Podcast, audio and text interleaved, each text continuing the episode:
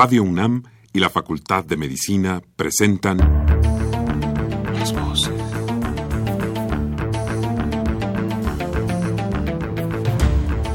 Voces. Las voces. Las voces. Voces. Las voces de la salud.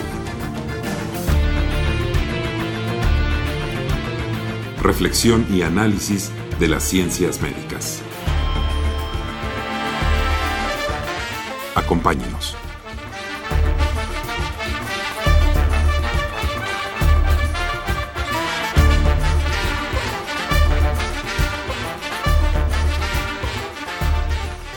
Muy buenas tardes, estimados radioescuchas. La Facultad de Medicina de la Universidad Nacional Autónoma de México y Radio UNAM tienen el agrado de invitarlos a que nos acompañen en su programa Las Voces de la Salud. Soy el doctor Eduardo González Quintanilla y el día de hoy para hablar de el paciente con influenza. Para ello se encuentra con nosotros la doctora Laura Elena Domínguez Danache.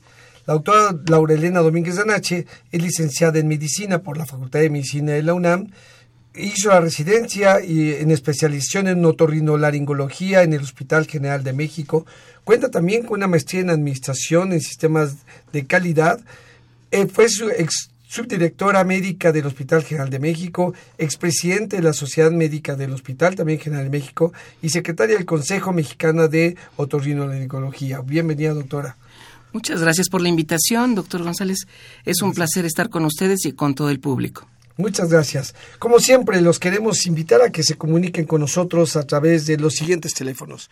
El 55 36 89 89 con dos líneas y se lo repito, 55 36 89 89 o al 01800 505 26 88 Lada sin costo.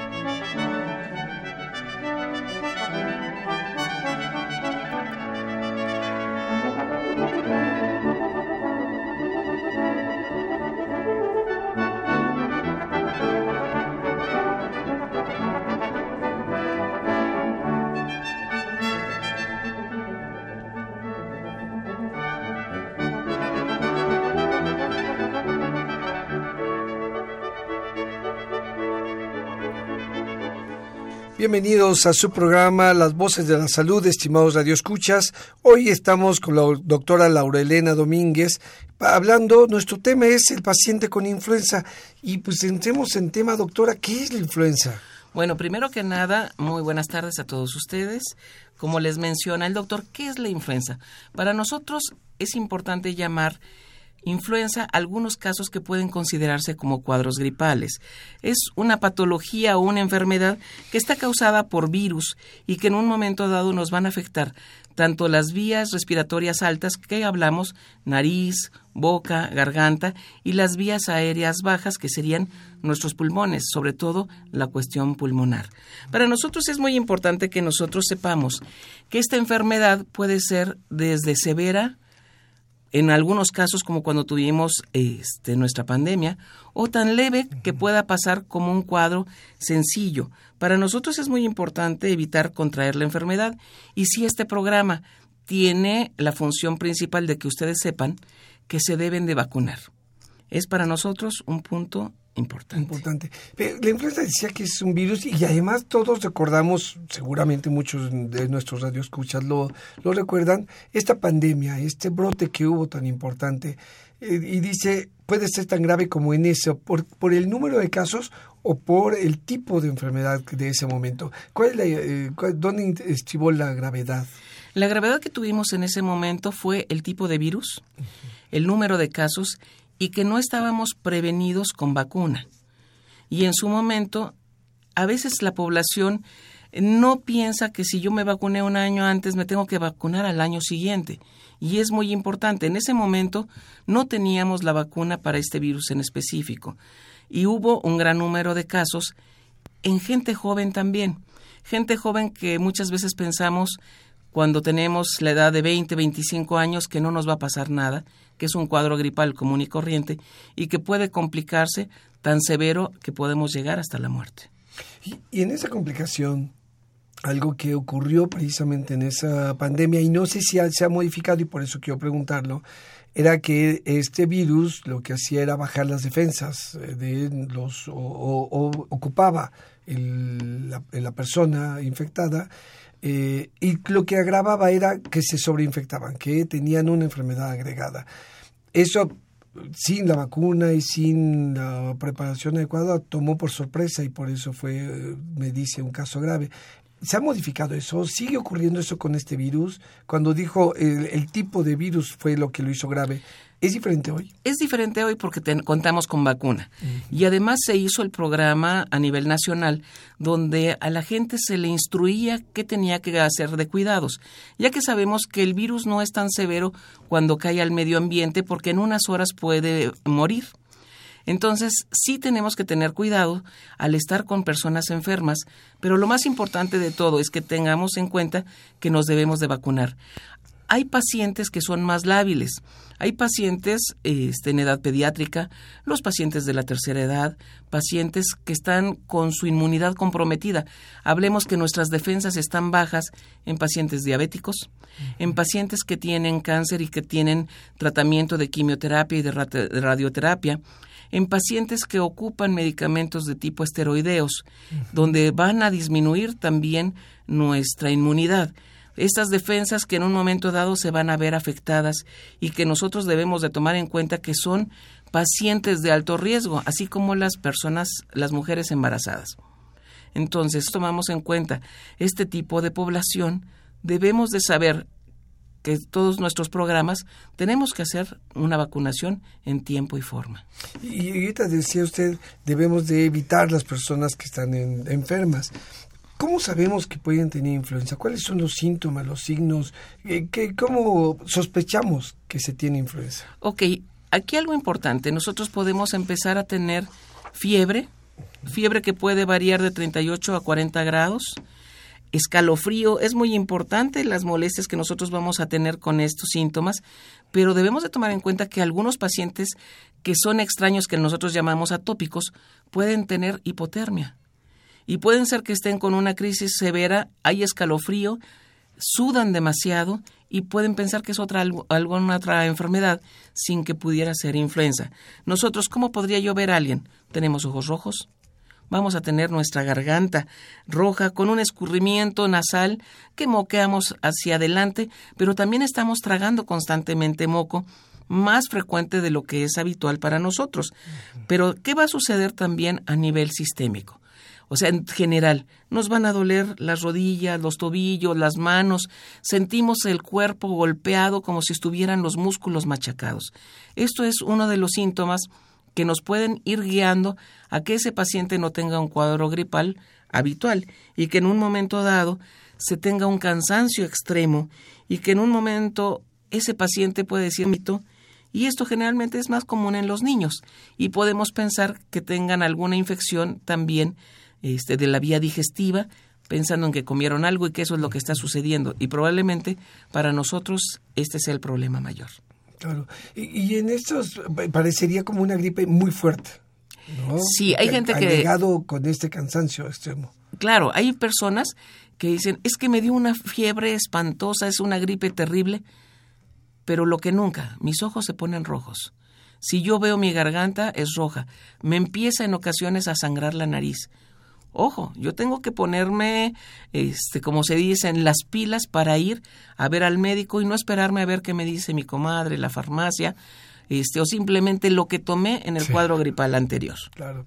Y, hay una prueba de laboratorio eh, rápida, eh, existían, sigue existiendo, se usa y ¿Siguen es lo que procede. Sí, siguen existiendo las pruebas rápidas que se hacen en el laboratorio, donde podemos identificar el virus de la influenza A y el B pero para que nosotros sepamos en un paciente que sea de alto riesgo y que tiene todos los síntomas, nosotros podemos tomar una muestra de sangre y ésta se maneja y se envía al INDRE, donde van a hacer tipificaciones específicas y nos podrán decir qué tipo de virus y si realmente fue nuestro virus de la influenza. ¿Cuántos tipos de virus hay entonces? Nosotros tenemos el virus A, tenemos el virus B y dentro de estos tenemos este, variables. En la ocasión anterior, cuando tuvimos el problema mayor, teníamos el A1H1, pero también vamos a tener el AH3, que en un momento dado nos puede dar problemas y que nos van a ocasionar el cuadro clínico. ¿La gravedad varía con el tipo de... o todos tienen la misma eh, efecto, la misma gravedad o varía?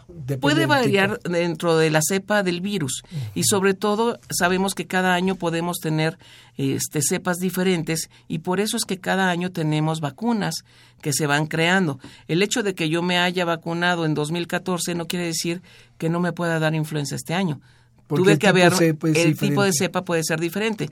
Entonces sí es recomendable que nosotros nos vacunemos cada año y en qué época del año sería lo ideal. Lo ideal es que en cuanto sepamos que ya se tienen las vacunas, que generalmente es finales de septiembre, iniciemos las vacunas finales de septiembre, principios de octubre, para que nosotros cuando llegue la peor temporada, que puede ser el invierno o principio de la primavera, este, estemos con una inmunidad, que nuestro sistema esté bien, que nuestras defensas estén fuertes, ya que sabemos que tardan más o menos después de la vacuna en crearse nuestras defensas entre tres y cuatro semanas. Entonces sabemos que debemos de estar protegidos y sobre todo en esa población que le vuelvo a ser reiterante, que son de alto riesgo.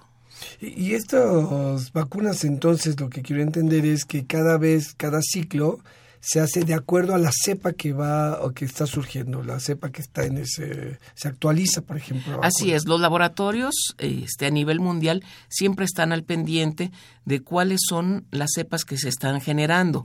Entonces, este son los que nos van a aportar en un momento dado ya sean este, transnacionales o nacionales, las vacunas que nosotros vamos a recibir en nuestra población. Sabemos que podemos acudir al centro de salud o a las instituciones y podemos pedir que nos apliquen nuestra vacuna. Yo creo que es muy importante si nosotros queremos hacer medicina preventiva. A veces un piquete este, puede incomodar y sabemos que en un momento dado la gente tiene miedo a aplicarse una vacuna hagamos un esfuerzo y sepamos que podemos tener mayores riesgos si no lo hacemos. Sí, podemos recibir muchísimos más piquetes por enfermos. Sí, y podemos terminar en una terapia intensiva, intubados, y muchos eh, este, pacientes salen adelante. ¿Por qué? Porque sabemos que hay algunos otros gérmenes de tipo bacteriano que se van a asociar a nuestra enfermedad, que es, de, que es la base, y que en un momento dado vienen las complicaciones y si es el paciente diabético, nuestras defensas se bajan más. Entonces sí es importante que sepamos que tenemos que hacer medicina preventiva. Sí, vamos todos en septiembre y octubre a vacunarnos, seguramente. Sí, sí, es importantísimo. Y ya en este periodo la gente está enferma. ¿Cuánto tiempo es este periodo de contagio? ¿Cuánto tiempo una persona puede estar contagiando a otras teniendo esta influenza? Bueno, es muy fácil mencionarlo. Muchas veces podemos empezar a contagiar desde el día previo a que nosotros tengamos los síntomas principales. Qué difícil. Es difícil poderlo hacer. A lo mejor dice, es que como que me voy a enfermar y no tengo los síntomas. Normalmente uno lo puede decir, como que algo siento y no lo puedo definir. Digo, qué difícil entonces prevenir porque en ese momento... Claro, puedo, puedo contagiar a quien esté a mi lado. Claro. Y pues, normalmente va de 5 a 7 días. Es muy importante que nosotros recordemos, pero que si mi paciente tiene eh, la inmunidad comprometida, sus defensas están más bajas, puede durar más tiempo ese periodo de contagio, porque su evolución va a ser más lenta. Lo, o sea, nosotros podemos decir que tenemos una enfermedad tórpida que no está dejando evolucionar de una manera adecuada como podría ser un paciente sano. digamos paciente sano es aquel, aquella persona que normalmente no está enferma de otras este, enfermedades que nosotros mencionamos como comorbilidades, que en un momento dado este, pueda brincar, saltar y hacer la vida normal, y ese paciente va a evolucionar entre 5 y 7 días. Y en este periodo de contagio, ¿cómo se hace la propagación? ¿Cómo nosotros, enfermos, este, empezamos a propagar esto, esta enfermedad y cómo lo pueden evitar uno mismo y cómo pueden evitarlo los otros. Ok, algo muy importante. Recordamos que el virus se transmite por nuestras secreciones. Hablamos saliva y hablamos fluidos nasales y fluidos corporales. ¿Qué quiere decir? Que si yo estornudo, mis gotitas que salen a través de la nariz en la velocidad pueden alcanzar 8 metros de distancia a las personas que estén a mi alrededor, si yo no me cubro, si no uso este un pañuelo de preferencia desechable en un momento dado y traer mi bolsita donde yo voy a tirar mis pañuelos, en ese momento puedo ser fácil contagio. Habrá personas que se tapen con la mano y después saluden a otra persona. Algo importante, nosotros debemos de cuidar nuestras áreas alrededor. Les mencionaba yo hace un momento que el virus es lábil en las superficies, que más o menos en unas horas puede estar desechado, pero ¿qué tal si yo llegué? Y usted, que, se, que, se, que, se, muere fácilmente. Entonces, ¿qué quiere decir? Que usted, yo estornudé y no le quise estornudar de frente, pero estornudé hacia el escritorio, la mesa donde estoy, y alguien llega y pone la mano ahí, y luego se toma la cara, los ojos, la nariz o la boca, obviamente tiene todo el riesgo de enfermarse. Entonces tengo que cuidar y tengo que enseñar a mi familia y al resto de la población a que si yo tengo un cuadro gripal, si ustedes recordarán, decíamos estornude hacia el antebrazo, ¿sí? No lo tome con la mano. Si yo voy a ir a la calle, pues en ese momento no doy beso, no saludo de mano, aunque nosotros estemos acostumbrados a hacerlo, no se va a ver mal. ¿Por qué? Porque sabemos que en un momento dado yo puedo ser un contagio. Si yo estoy enfermo, utilizar un cubreboca. Si estoy en manejo de pacientes enfermos, ya sea eh, papá, mamá, que estén cuidando a un hijo o alguien que sea un cuidador de pacientes de la tercera edad o los mismos eh, este, personal que trabaja en las instituciones de salud deben de tener los mismos cuidados. Si yo sé que tengo a un paciente con estos eh, problemas, Deberé de limpiar las zonas que están a su alrededor y ya les estaré platicando cómo lo vamos a hacer, que pueden hacer con toallas donde yo haga una dilución de agua con un poco de este de cloro, pongamos dos ejemplos tan sencillos. Yo voy a limpiar una superficie, pongo dos cucharitas de cloro por un litro de agua, ocupo un paño, lo mojo, lo exprimo y puedo limpiar la superficie que esté alrededor y en un momento dado ya con un lo dejo reposar 10 minutos y posteriormente con un paño húmedo limpio, limpio para que no quede este el cloro directamente en la zona. ¿Sí? A ver, me parece que es muy útil para todos los que nos están escuchando en sus casas, en muy sus sencillo. para poderlo hacer. Entonces, lo que tendríamos que hacer es un litro de agua y dos cucharaditas de cloro. Cucharaditas de cloro. De cloro. Con esa hacer una primera limpieza Exacto, en toda la superficie, ya sea el buró, ya sea si tiene un niño con barandal de la, de la cuna, o en un momento dado la mesa donde estuve este, trabajando, mi computadora y lo, y lo, puedo limpiar bien exprimido para que yo no lesione sobre todo los aparatos este, electrónicos.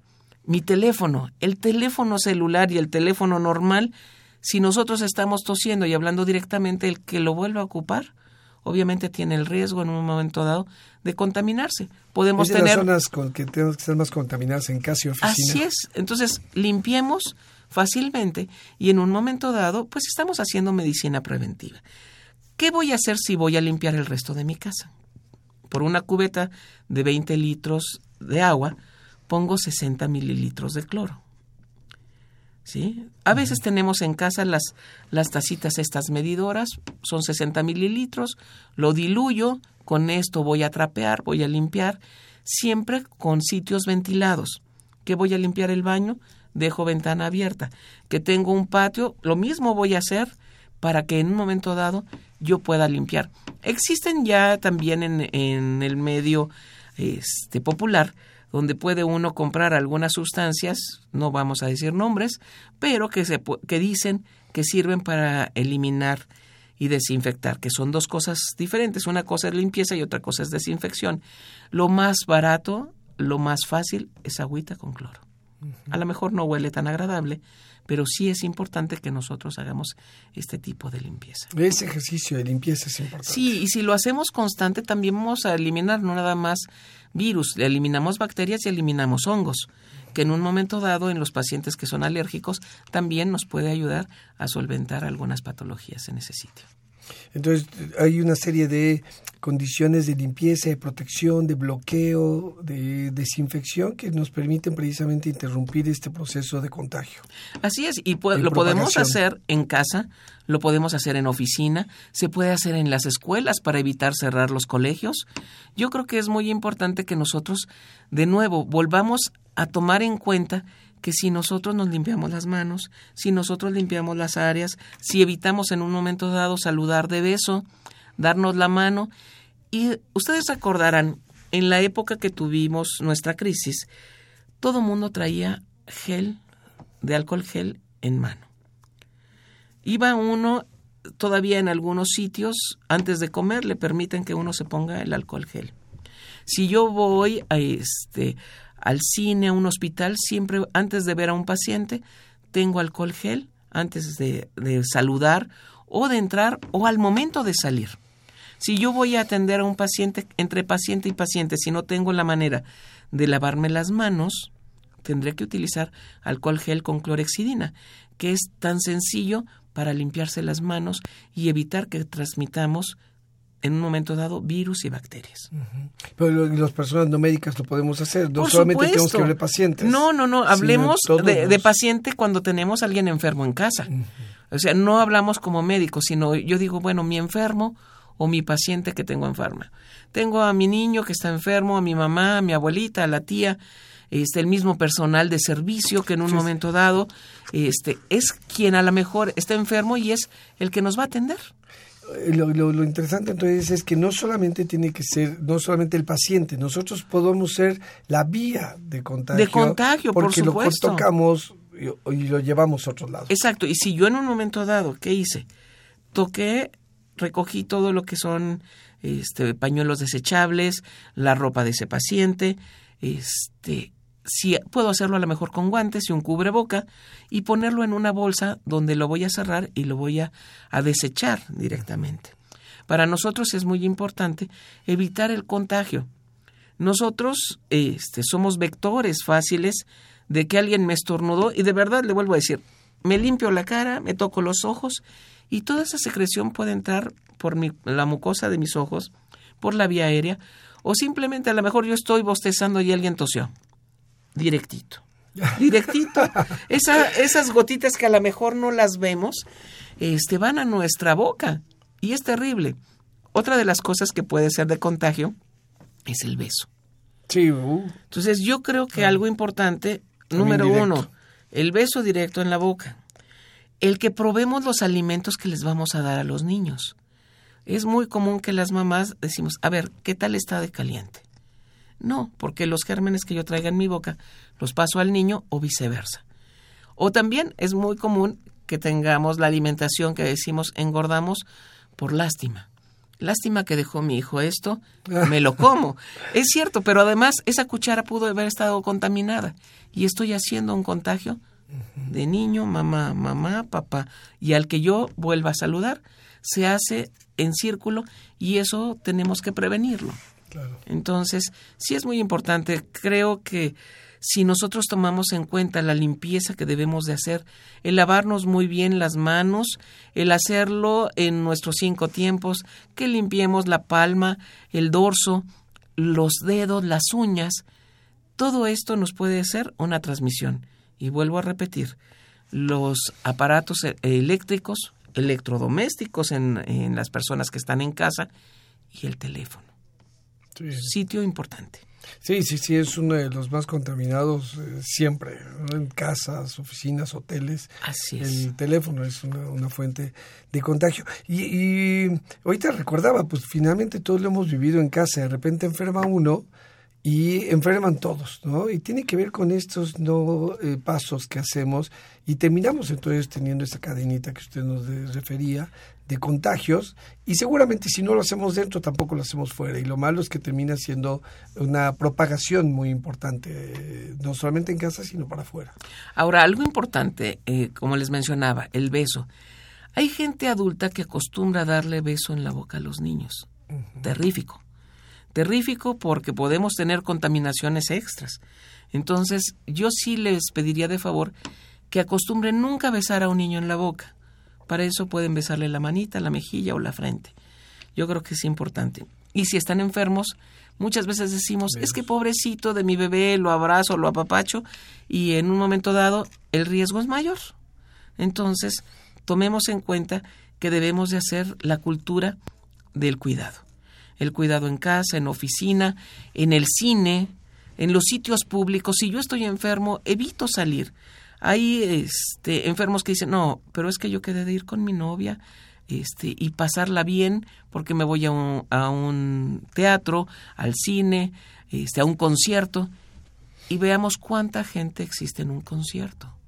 Un concierto musical es este, un gran número de personas que en un momento dado podemos ser el sitio donde vamos a contagiar por lo menos 8 metros de distancia a los que estén a mi lado. No, y además el transporte, porque si vamos en transporte público, por ejemplo, con Así cuánta es. gente en el metro podemos coincidir Sí. eh, y poder estar contagiando, porque estornudamos, porque tosemos, porque tocamos, Claro. y, y la gente sigue precisamente propagándolo. y no utilizamos un cubreboca.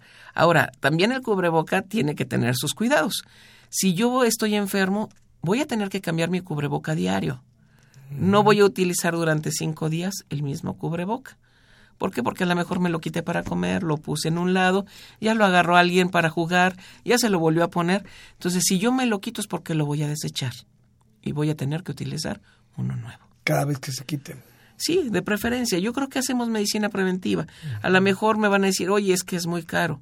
Bueno, entonces hagamos uno de tela, o de- hago dos de tela. El primero lo lavo, lo enjuago bien, este, con agua, jabón, un poquito de cloro, lo desinfecto, lo vuelvo a enjuagar y sé que lo voy a volver a utilizar, mientras ya me puse el otro que ya había este, realizado. Claro. Sí. Y, y hay también algunas ideas, mitos, no sé, urbanos sobre los tipos de eh, cubrebocas. Todo cubrebocas es útil, tiene que tener ciertas características. eh, decía ahorita los de tela, pero también en la época, en esta época de la epide- la pandemia de influenza que tuvimos, eh, se recomendaba estos cubrebocas como de doble capa, etcétera. Ah, bueno, eso sí es importantísimo. Si yo tengo una pandemia o yo estoy en una institución este, de salud o tengo que cuidar a un enfermo que ya sé que tiene la enfermedad, sí debo de utilizar un cubreboca que tiene una protección mayor.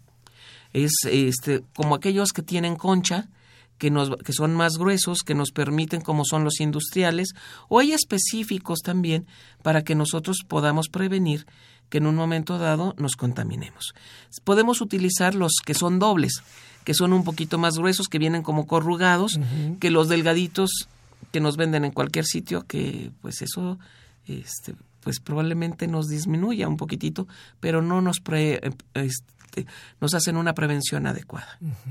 Es interesante porque precisamente entonces sería para un momento especial de enfermo, etcétera, tendríamos que utilizar un uh, cubrebocas, cubrebocas más especial adecuado. que nosotros vamos y lo pedimos en la farmacia en un momento dado o en los sitios que son este súper específicos de material de curación. Muy bien, pues vamos, vamos a regresar en un momento, vamos a hacer un pequeño corte también, solamente para también recordarles que hoy es el Día Mundial contra el Cáncer.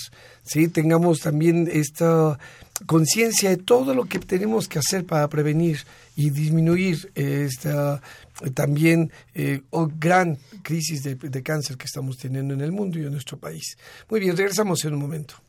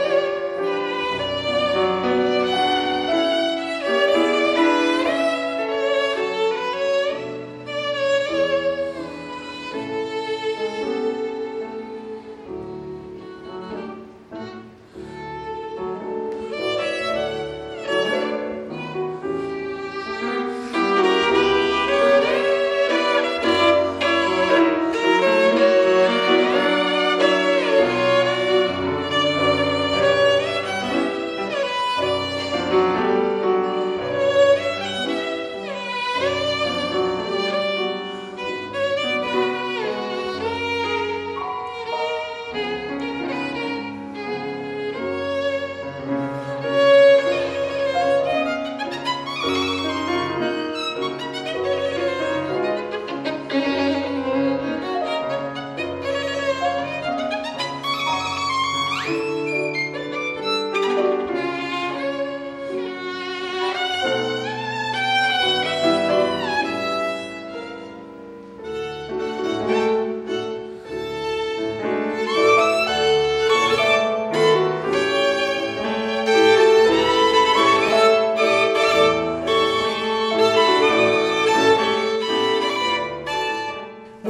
Regresamos a su programa Las Voces de la Salud. Hoy estamos con la doctora Laurelena Domínguez.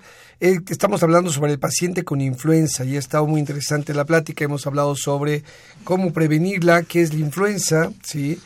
cuáles son los usos que debemos de, hacer para evitar la propagación, el uso de los cubrebocas y qué tipo de cubrebocas. Y hemos hablado también sobre la vacunación. Nos platicaba sobre la importancia de vacunarnos. Pero dos cosas eh, surgían aquí en la mesa. Eh, una primera es vacunarse o hay quienes no deben de vacunarse. Ok, si pudiéramos, todos deberíamos de vacunarnos. Sería lo ideal. Pero sí tenemos población que en un momento dado no se puede vacunar. Ya, eh, aquellos pacientes que son altamente alérgicos al huevo, ya que sabemos que la vacuna es, está basada en meter el virus directamente a huevo y de ahí se toma de nuevo para hacer la fabricación de la misma. O aquellos que hayan tenido este, algún otro proceso de tipo alérgico ya con antecedentes con alguna otra vacuna por el medio en el que se maneja. Pero en general, toda la población sería ideal que se vacunara. Pero sobre todo lo que ya habíamos mencionado con anticipación, niños, pacientes niños, estamos hablando? Estamos hablando este cinco años, pero yo lo correría en un momento dado hasta los 12 porque estamos en, un, en los sitios en los que todavía la inmunidad está en un sube y baja. ¿Desde qué edad se vacuna un no, Los niños los podemos vacunar este, de, influenza. desde el primer año de edad. El primer año hasta los 12 años. Sí, sería lo ideal. Este, pero normalmente, bueno, manejamos hasta los 5 años, pero ¿qué puedo hacer?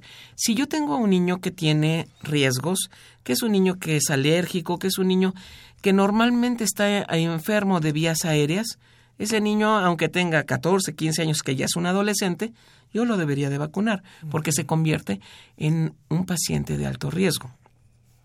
Vámonos a los pacientes de la tercera edad.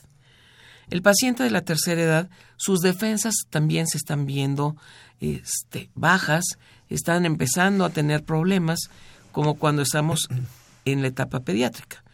Pero ¿qué pasa en un paciente de la tercera edad? Pocos son los que realmente son sanos al llegar a ese momento.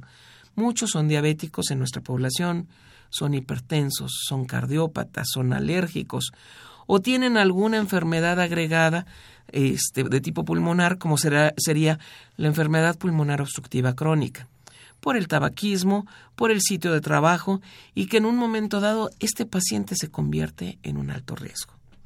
Pacientes, como les había yo mencionado, con cáncer, vuelvo a ser reiterativa, hoy que lo acaba usted de comentar, que es el Día Mundial del Cáncer, sabemos que su inmunidad también va a estar comprometida.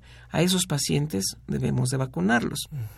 Especialmente. sí, pacientes que tienen enfermedades de tipo autoinmune, como podríamos hablar de lupus eritematoso, aquellos pacientes que tienen dermatomiositis, artritis, que muchas veces están recibiendo también esteroides y quimioterapia, que también van a disminuir sus defensas. Son pacientes de alto riesgo, pacientes asmáticos, pacientes alérgicos, y no lo debemos de dejar tomar en cuenta nuestras mujeres embarazadas.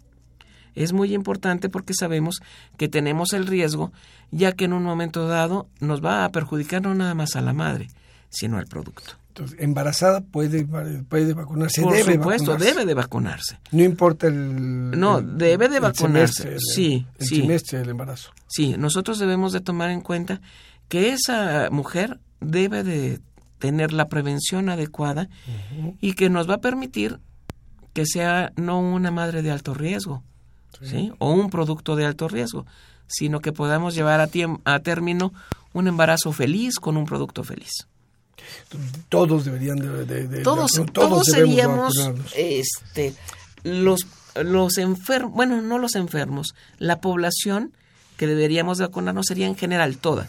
Pero qué hacemos nosotros bueno pues tratar de decir quiénes tienen mayor riesgo quiénes podrían complicarse y quiénes podrían llegar a la muerte en un momento dado por una complicación de esta enfermedad. Que en, la, que en las campañas es lo que se prioriza, estos grupos. Así es, se prioriza, pero tenemos que hacer conciencia de que a cualquiera de nosotros nos puede dar y que en un momento dado, si nosotros decimos, bueno, estoy medio enfermo, pero vuelvo a insistir, este, de un proceso de tipo bacteriano agregado y algo que pudo haber pasado entre 5 y 7 días se pueda complicar y termina en un hospital.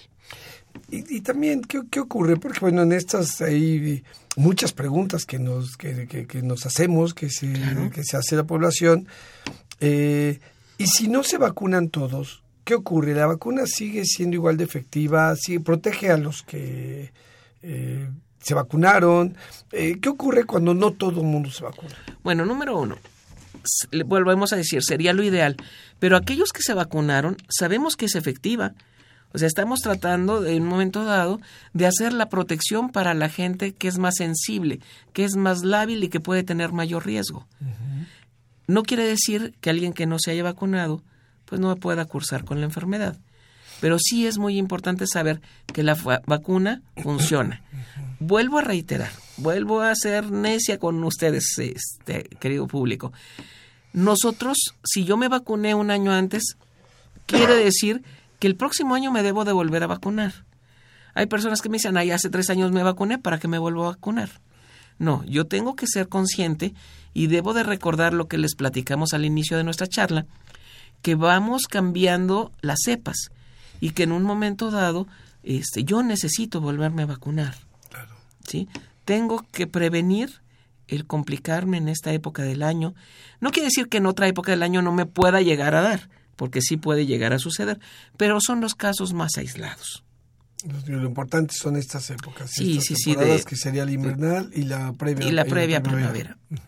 y, una pregunta, o, siguiendo con esta secuencia, esta lógica de hechos, ya nos vacunamos, algunos nos enfermamos y ya nos dijo cuál es la sintomatología, cuál es, hace, cómo se hace el diagnóstico, y ahora, ¿cuál es el tratamiento? ¿Qué se hace con los pacientes una vez que tienen esta, esta enfermedad, el, paciente ya con influenza? Ok, número uno, ¿qué debo de hacer? Por supuesto voy a empezar a dar un antiviral. Un antiviral que se puede manejar tranquilamente como puede ser el oseltamivir y el sanamivir. Para nosotros dentro de la población sabemos que el sector salud cuenta con el oseltamivir, tanto para edad pediátrica como para la edad adulta. Entonces nosotros sabemos que contamos con este medicamento que se maneja por cinco días, que las instituciones nos los proporcionan, que en un momento dado podemos tenerlo al alcance de la mano y que este, si nosotros lo solicitamos, lo debemos de tener. Nosotros contamos con suspensión para los niños y, este, y las cápsulas para los adultos. Pero tenemos adolescentes que tienen peso de adulto y esos deberán de manejarse como adultos. Muchas veces pensamos es que es un niño. No. Si yo peso más de 40 kilos, obviamente la dosis va a ser la dosis de un adulto. Pero si yo soy un menor, esto lo vamos a manejar dependiendo del peso. Entonces, sí, me, eh, sí quiero hacer este, la aclaratoria que va dependiendo de la cantidad del peso que tiene el niño para la dosis que se va a manejar. Y eso obviamente el pediatra lo tendrá que decidir dependiendo del peso actual del niño, que puede ser que si yo tengo un niño menor de este de un año de edad, voy a manejar 3 miligramos vía oral cada 12 horas. Pero ¿qué pasa si yo tengo un niño mayor de un año que ya me pesa este, menos de 15 kilos? Bueno, tendré que manejar este, 30 miligramos cada 12 horas.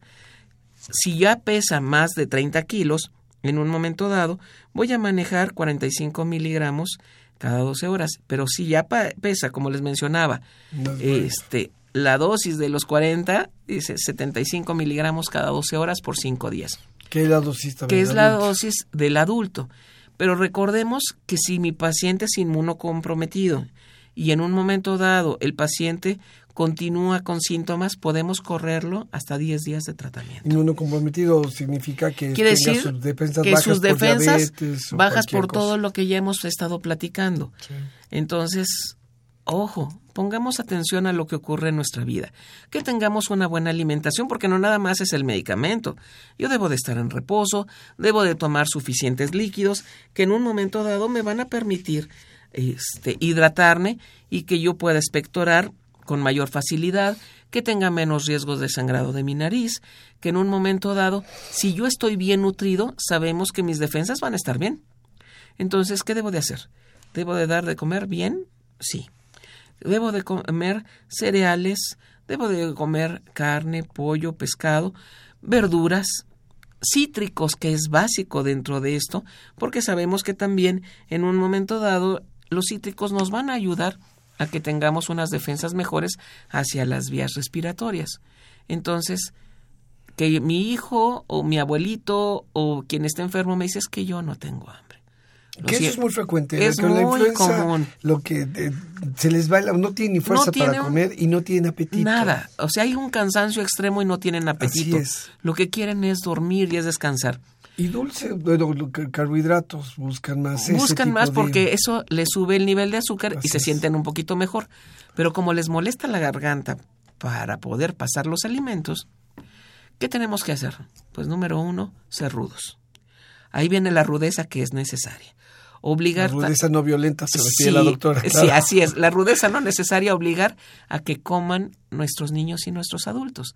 Tratar de proporcionar la dieta que si yo tengo mucha molestia para deglutir, pues ¿qué hago? Le hago una papilla.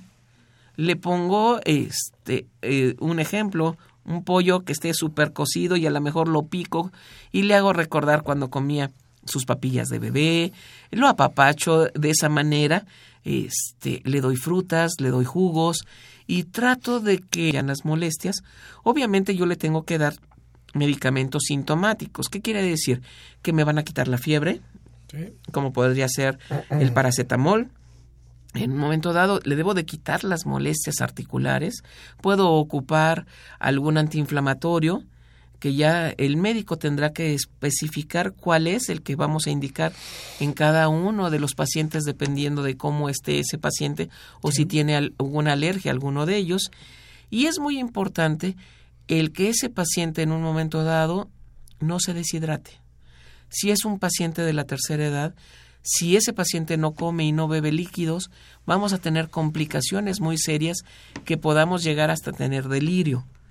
Entonces es paciente que dicen, bueno, ya le dio algo este cerebral y, el, y mi familiar está mal. No. solamente tiene una descompensación. Es una descompensación de líquidos y de electrolitos, de las sales que necesitamos de nuestro cuerpo para poder estar bien y los azúcares necesarios. Entonces, ¿qué tenemos que hacer? Hidratar a nuestros pacientes.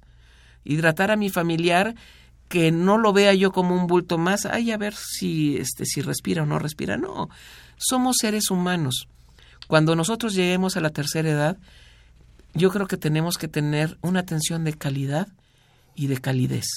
Seamos cálidos con nuestros enfermos y yo vuelvo a insistir, tanto en la edad pediátrica como en la edad en la tercera edad. Claro.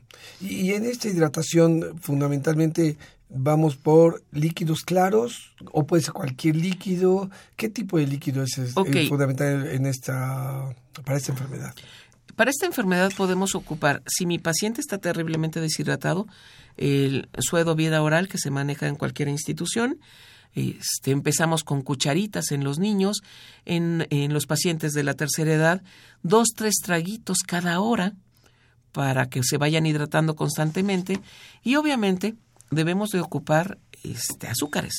Si yo ocupo este, jugos de cítricos, hablemos naranja, toronja, mandarina, o simplemente jugo de jitomate natural, que tiene una gran cantidad eh, de vitamina C, nos va a ayudar a que también tienen potasio y que subimos los electrolitos y ese paciente se va a sentir mejor.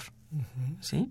Entonces yo creo que es importante, como les mencionaba yo, nuestra hidratación y nuestra dieta. ¿En qué momento decimos estamos en tratamiento, cinco, siete días? ¿En qué momento tenemos que estar pendientes de, si no hay respuesta, acudir al hospital, volver al médico. Eh, ¿Qué hacemos? Ya está en tratamiento. Idealmente en cinco o siete días tiene que haber una respuesta, ¿no? Tiene que haber una mejoría. ¿En qué tenemos que esperarnos cinco días antes y cuáles son las señales de alarma para poder llevar a, alguien al, al hospital? ¿Cuál es mi señal de alarma? Los datos de insuficiencia respiratoria. ¿Que ¿Cuál es? ¿Es la dificultad respiratoria? Es el aleteo nasal, que vemos que los niños y los adultos mueven su naricita como si fueran conejos, que vemos que arriba de nuestras costillas hacia el esternón se hunde, que vemos que el niño cuando lo, le van a cambiar la ropa, sus costillitas se hunden y su abdomen, su pancita, se baja, igual que en el paciente de la tercera edad, o que en un momento dado yo veo que el cambio de la coloración de las uñas y de los labios se empiezan a tornar violáceos. Eso nos habla de un proceso de insuficiencia respiratoria y que eso es una urgencia. Tan, en cualquier paciente, en cualquier edad, se convierte en una insuficiencia respiratoria que nos puede llevar a que ese paciente termine en una terapia intensiva, intubado o que en un momento dado pueda tener una complicación severa. Aquel paciente que tiene eh, un padecimiento de tipo cardiovascular y que en un momento dado incrementa la dificultad respiratoria, que da dos pasos y que ese paciente se está asfixiando, ojo, debo de correr al médico y no esperarme esos cinco a siete días. A lo mejor estoy en el tercer día cuando estoy teniendo este problema. Pero es importante esto que usted decía de estar, eh, de ser cálidos, de atentos con nuestros eh, enfermos, porque eso implica que hay que observarlo. Si, no, si no observamos al paciente no podemos determinar que está aumentando la velocidad de nuestras respiraciones, que esté este aleteo, que esté este hundimiento. Eh, estos datos solamente son por observación, tenemos que estar al cuidado. Tenemos que estar al pendiente. Siempre vuelvo a insistir en cualquier paciente, pero sobre todo aquel que no se puede valer por sí mismo, que son los niños o que son los adultos mayores.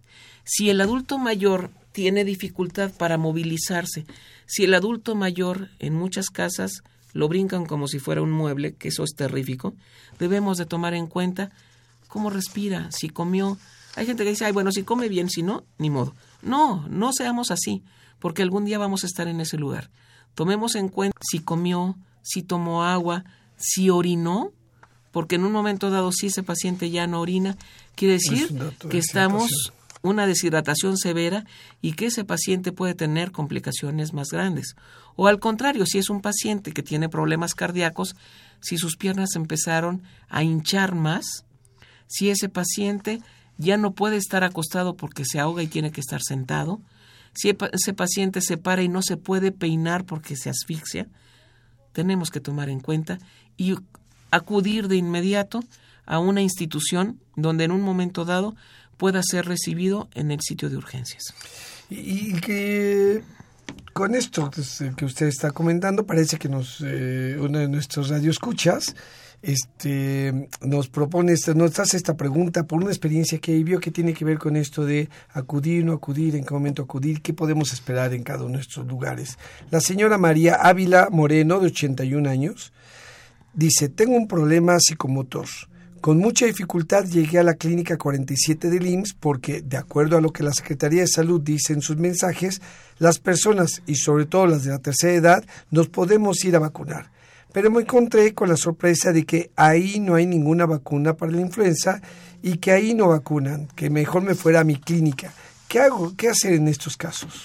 Bueno, en estos casos sabemos que en cualquiera de nuestras clínicas a nivel nacional de todas las instituciones se debe de contar con la vacuna. Muchas ocasiones a lo mejor el volumen de vacuna se terminó y lo envían a la clínica mayor este, de la institución. Pero sabemos que si le queda un centro de salud cercano, aunque no sea del IMSS, deben de contarse con las vacunas.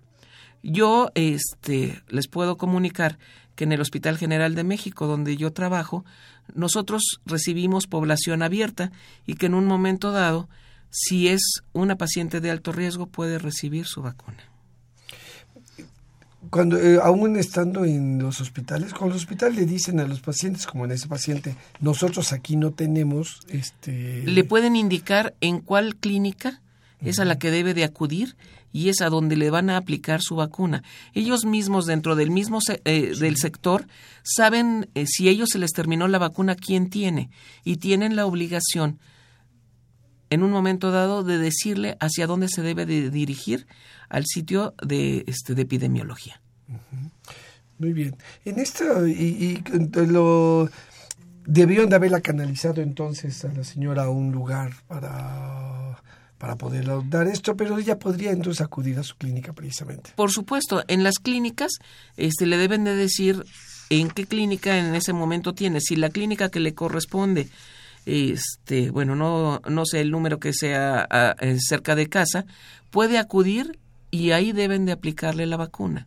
Es muy importante porque por su edad debe de tener alguna otra enfermedad, que espero que no, que nos pueda este, condicionar a tener mayores problemas. Dice que tiene un problema psicomotor. Yo le sugiero que, este, que el familiar que la acompañe en un momento dado pueda hacer la visita previa a la institución y este corroborar que haya la vacuna para que no la tengan que movilizar y que dé una vuelta este no necesaria. Yo yo le sugiero que sí lo haga que si ella tiene un problema psicomotor, siempre acuda con alguien este, a, su, a su cita. Claro. Y, una vez que estos pacientes los eh, pueden tener esta complicación, cualquiera de estas, en los hospitales, ¿cómo es la respuesta? ¿Qué ocurre ahí para poder ayudar a estos pacientes como ya tienen una complicación? Ok. En los hospitales normalmente, como cuando sucedió este, la crisis que tuvimos, hubo una reconversión en los hospitales. ¿Qué significa esto? Que los pacientes que no necesitaban una situación de urgencia se dieron de alta y los servicios se habilitaron para poder recibir mayor cantidad de pacientes que estuvieran complicados. En un momento dado se, se, habilitaron mayor cantidad de ventiladores para aquellos pacientes que lo ameritaron y que en un momento dado tuviéramos la capacidad suficiente para recibir aquel paciente que tuviera una complicación.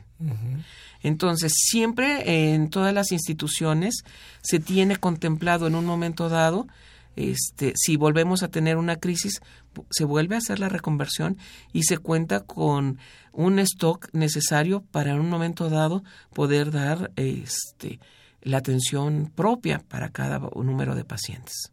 Cuando empezamos la plática nos comentaba usted en aquel momento de esta eh, epidemia, sí, eh, cuando esta crisis sanitaria que tuvimos, eh, uno de los factores fue no teníamos la vacuna, nos agarró un poco por sorpresa, diríamos de alguna manera, no estamos preparados para ello.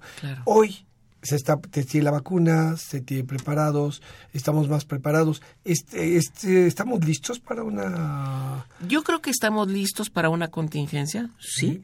¿Por qué? Porque tenemos vacuna, porque ya sabemos lo que sucedió, ya sabemos cómo este, activar y actuar este, nuestros servicios.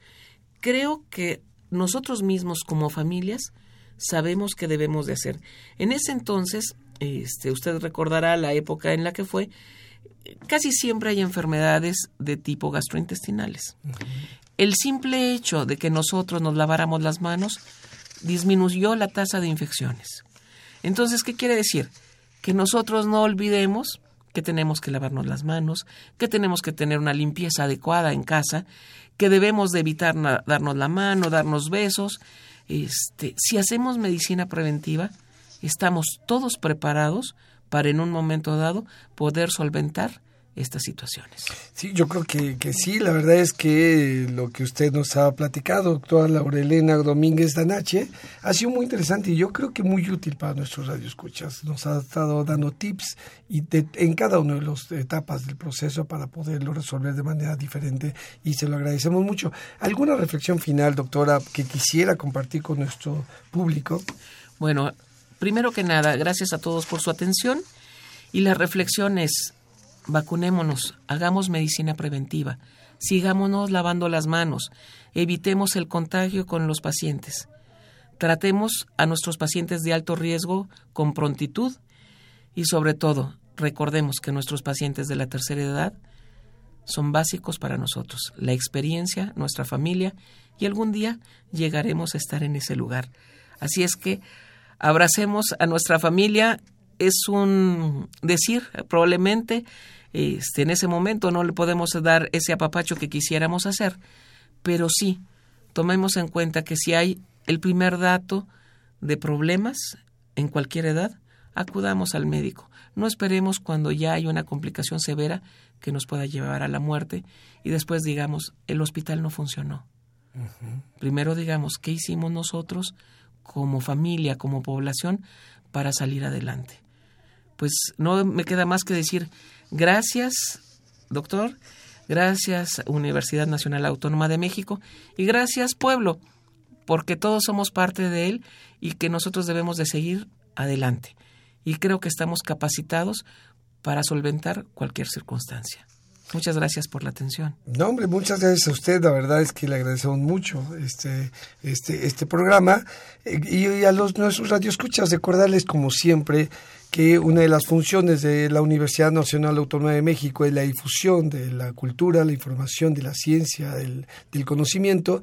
Pero esta función se cierra si usted también lo comparte la petición que siempre hacemos a nuestros radioescuchas, compartan esta información con sus familiares, con sus amigos, con sus vecinos, con la gente cercana a ustedes, compártanla y díganles además que lo escucharon aquí, en su programa Las Voces de la Salud.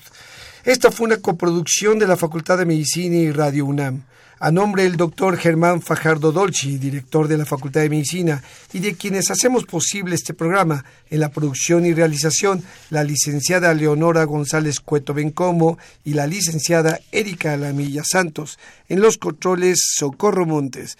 Y en la conducción, su servidor, el doctor Eduardo González Quintanilla, les agradecemos su atención. Radio UNAM y la Facultad de Medicina presentaron